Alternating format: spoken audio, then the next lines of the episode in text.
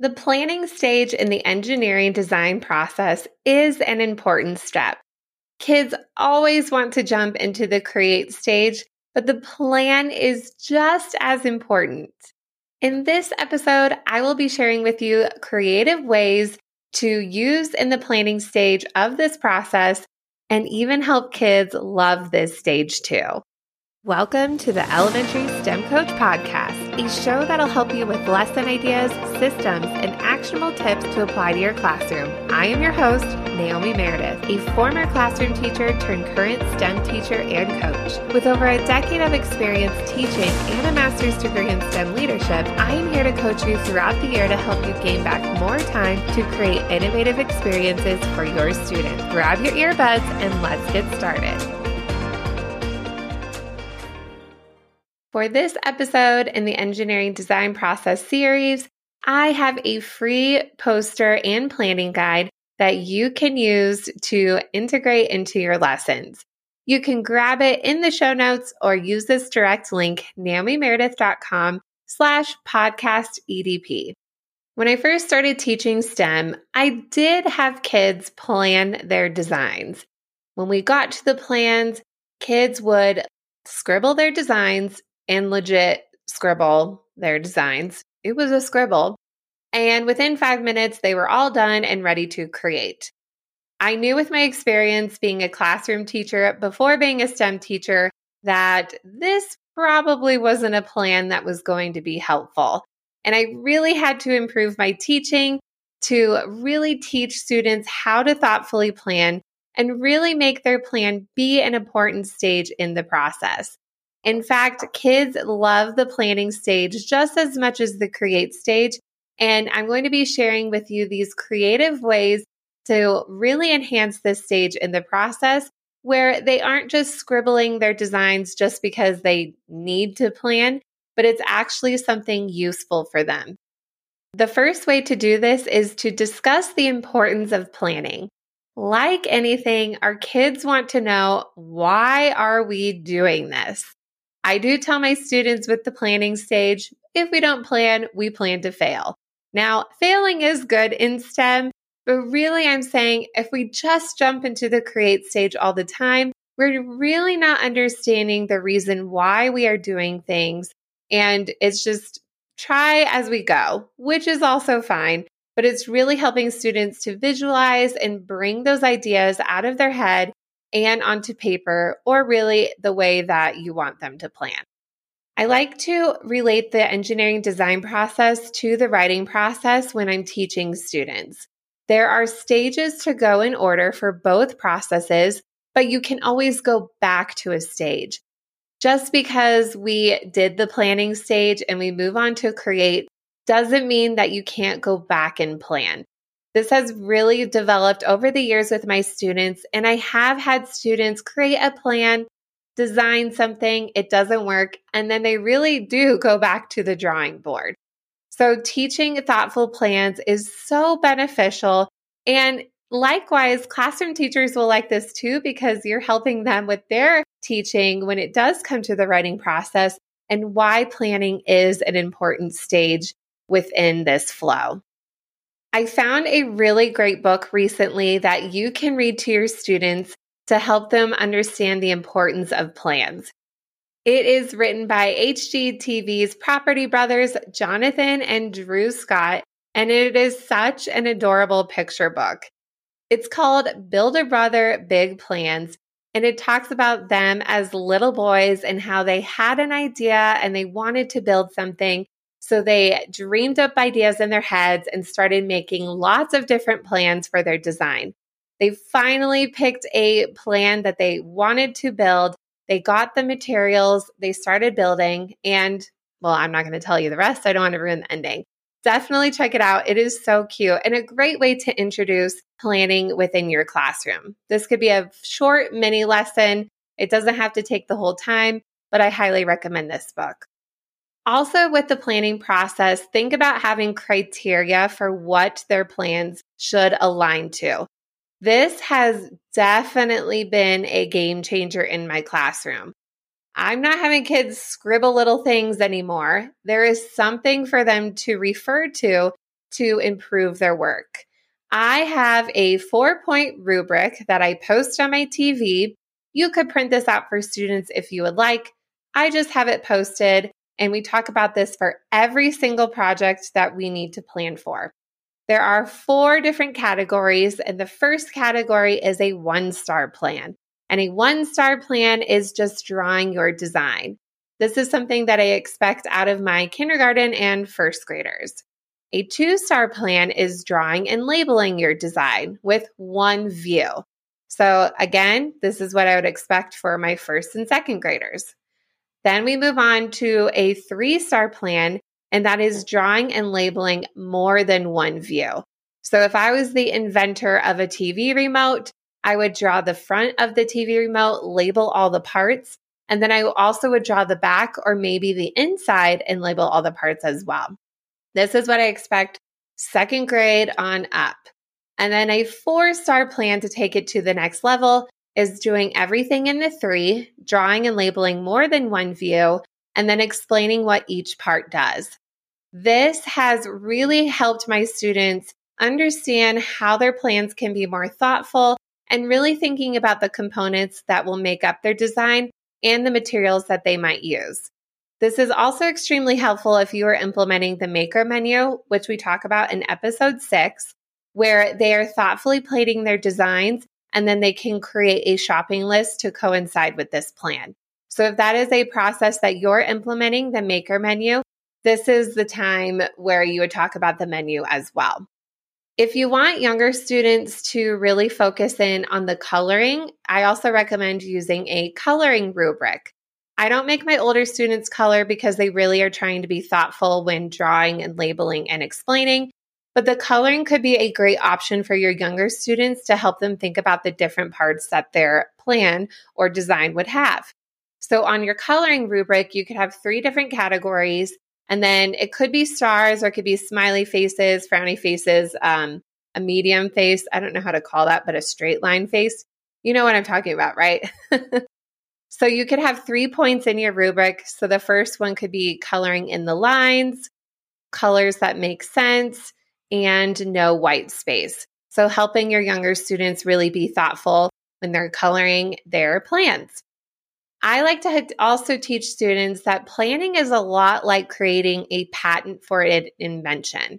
Over the summer, I went to Chicago with my teacher, Honey, and there was this cool booth.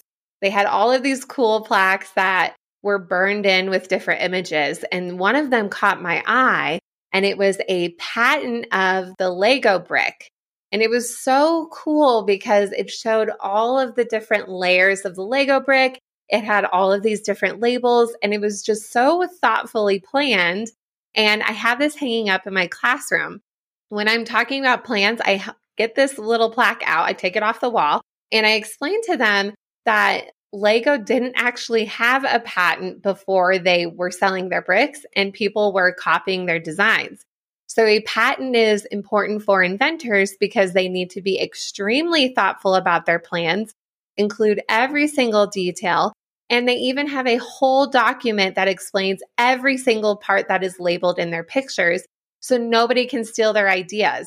So the kids are super enamored by this story, and it's true, it's history. And you can fact check me. Maybe I'm off by some details, but overall, it's pretty much true.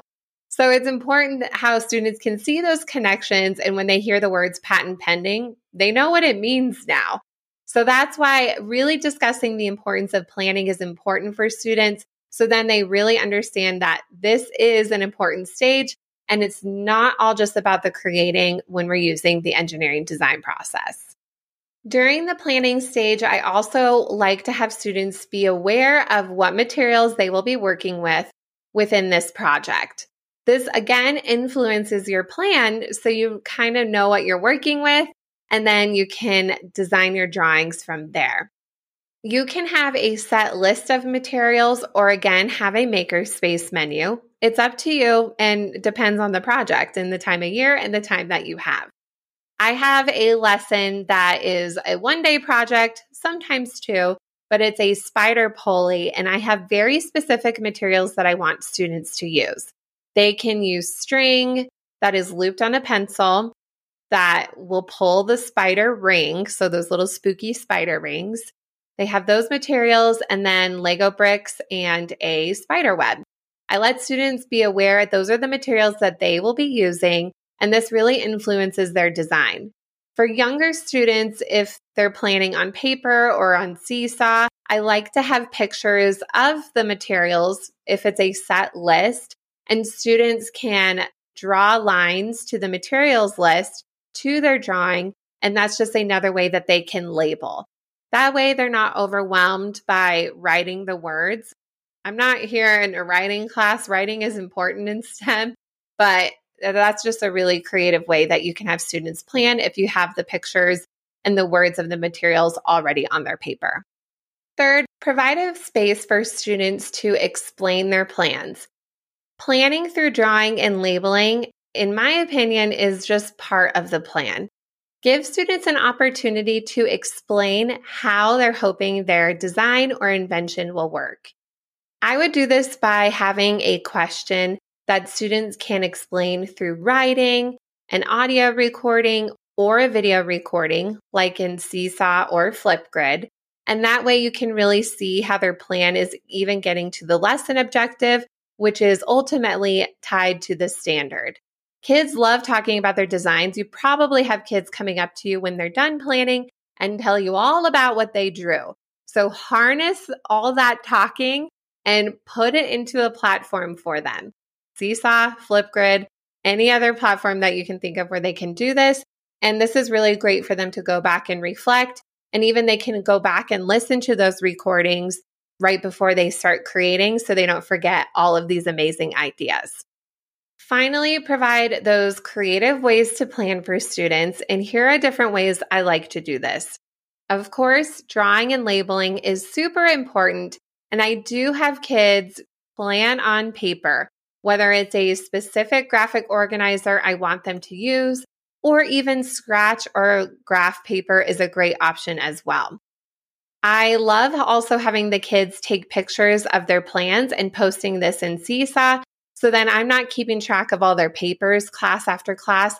This really helps with the organization of materials. If I am using Seesaw as a planning tool for kindergarten and first grade, I will have them draw directly in the app. Again, this depends on the project, depends on the day. I will also use paper for them. But I noticed that for kindergarten and first grade, drawing in Seesaw works out great for them because they're not as detailed with their drawings yet. And having the abundance of colors and different tools really helps the kids who are not as engaged within this part of the process really able to produce something on their screen. Another way that you can have students plan is to verbalize their plan. You can just have students think, pair, share, and talk to each other what they are hoping to do. Back in episode 15, I actually provided this as an option for my fifth grade students, and then they ended up all drawing their plans anyway. So that was a great success story because they actually did want to be a part of the planning process. But verbalizing your plan is a great way to have students still be involved in the engineering design process. But if you're short on time, you can definitely do this as well. Another way that I've had students plan is to have them gather their materials. Maybe they do have a paper plan, maybe they don't, maybe they just verbalized it. I have them gather their materials and then I actually don't give them the tape, glue, or scissors yet. They tinker around with what they have first and think about different combinations of how the materials can be put together. And then in a few minutes, I will eventually give them the tape, the glue, the scissors so they can manipulate those materials. So that's a fun hands on way that students can plan as well. Another type of planning is something that I actually did the other day, and it was some a moment on the fly. And I hadn't planned this, you guys. It was just something that I needed to get this student engaged. They kept running out of the classroom and they did not want to draw. They did had wanted nothing to do with drawing, picking up a pencil. We were doing the Build a Shelter Challenge for fifth grade for STEM Survival Camp. If you want to hear more about STEM Survival Camp, go back and listen to episode four. He did not want to do anything. So instead of drawing and labeling, I asked the student if they wanted to plan their design using Play Doh. And they were thrilled to do this. I grabbed different colors of Play Doh and they ended up designing their plan with the Play Doh. And then we took a picture of the plan and put the Play Doh plan within a bag if they wanted to look at it the next day while they're building their shelter design. They ended up building an entirely different design, which is totally fine. That's so normal when it comes to planning. You might start one way and it goes an entirely different way, which is great. But it was a cool way for the child to be successful in my classroom. And good news, they didn't run away, which I was so excited about. As a recap, let's talk about the ways to really boost up the planning process when it comes to the engineering design process within your STEM space. First, discuss the importance of planning. Next, share the materials before planning. Third, provide a space for kids to explain their designs. And fourth, think about trying creative ways to plan. Again, I'll be continuing to dive into the engineering design process with this mini podcast series and don't forget to download your free engineering design process poster and planning guide to help you along the way. You can grab that at naomimeredith.com slash podcast EDP, and it will also be linked in the show notes for today. Thank you so much for listening to today's episode of the Elementary STEM Coach Podcast. I would love to connect with you over on Instagram at Naomi Meredith underscore or send me an email to elementary STEM coach podcast at gmail.com. Also, make sure to check out my website, naomimeredith.com, to see all the show notes from today's episode and shop my K 5 STEM resources.